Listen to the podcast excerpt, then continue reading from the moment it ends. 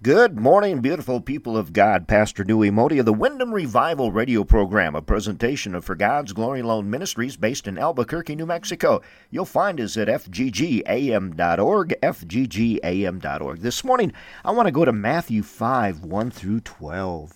And seeing the multitudes, he went up on a mountain, and when he was seated, his disciples came to him. When he was seated, his disciples came to him.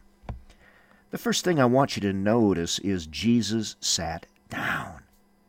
We all know that it was customary for a rabbi to sit down while giving instruction and comments regarding the Word of God. But I would suggest to you, my friends, that sitting down also enabled Jesus to be more reachable and personal with people. I love that. Reachable and personal with people. Sitting down is much less threatening than standing over people. We need to remember that Jesus was all about relationships. He wanted to encourage everyone to come to Him, to follow Him, to love Him. Wouldn't it be just so much fun to sit with Jesus and learn from Him? The next thing I want you to understand is the meaning of the word blessed. It comes from the Greek word makarios, that which is of the highest good. It means God like joy. Oh, God like joy. It's the kind of joy that the religious leaders of that day believed could only be experienced by God. It's the kind of joy that is not affected by external circumstances. It is untouchable and serene.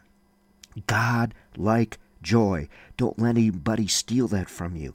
It's the kind of joy that is not affected by external circumstances.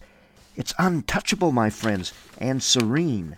Jesus used this same word describing this same joy in John 16:22 when he was speaking to his disciples and telling them that he would be going away. He said, You will experience some grief, but nobody will take away your makarios, your joy. If you'll notice our next text, Jesus doesn't waste any time giving people a reason to feel good. He uses that word nine times in the first few minutes of his sermon. He says, You too can experience godlike joy. Verse 3 Blessed are the poor in spirit, because they will inherit the kingdom of heaven. Poor in spirit means being humble, but not having a false humility like some people have.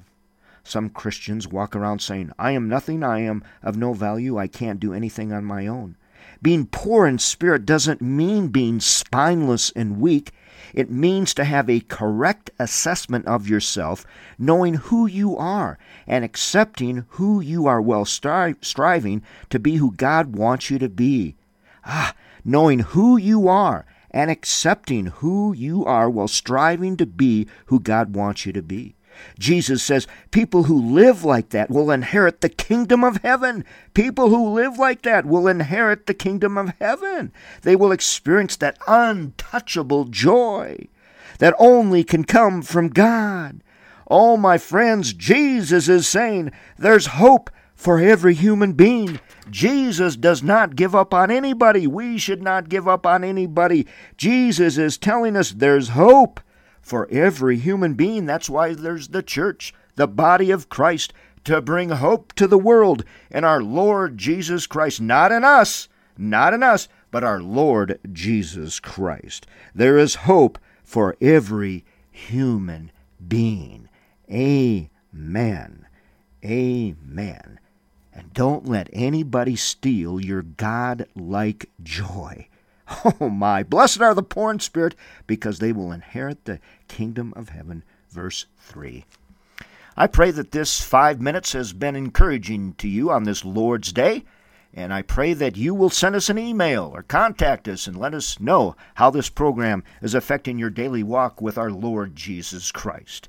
I'm Pastor Dewey Modi at For God's Glory Alone Ministries in Albuquerque, New Mexico, and I just love southwestern Minnesota and this beautiful radio station. Contact me at fggam.org. That is fggam.org. Pastor Dewey Modi here, and I just want you to know we love you more than you'll ever know.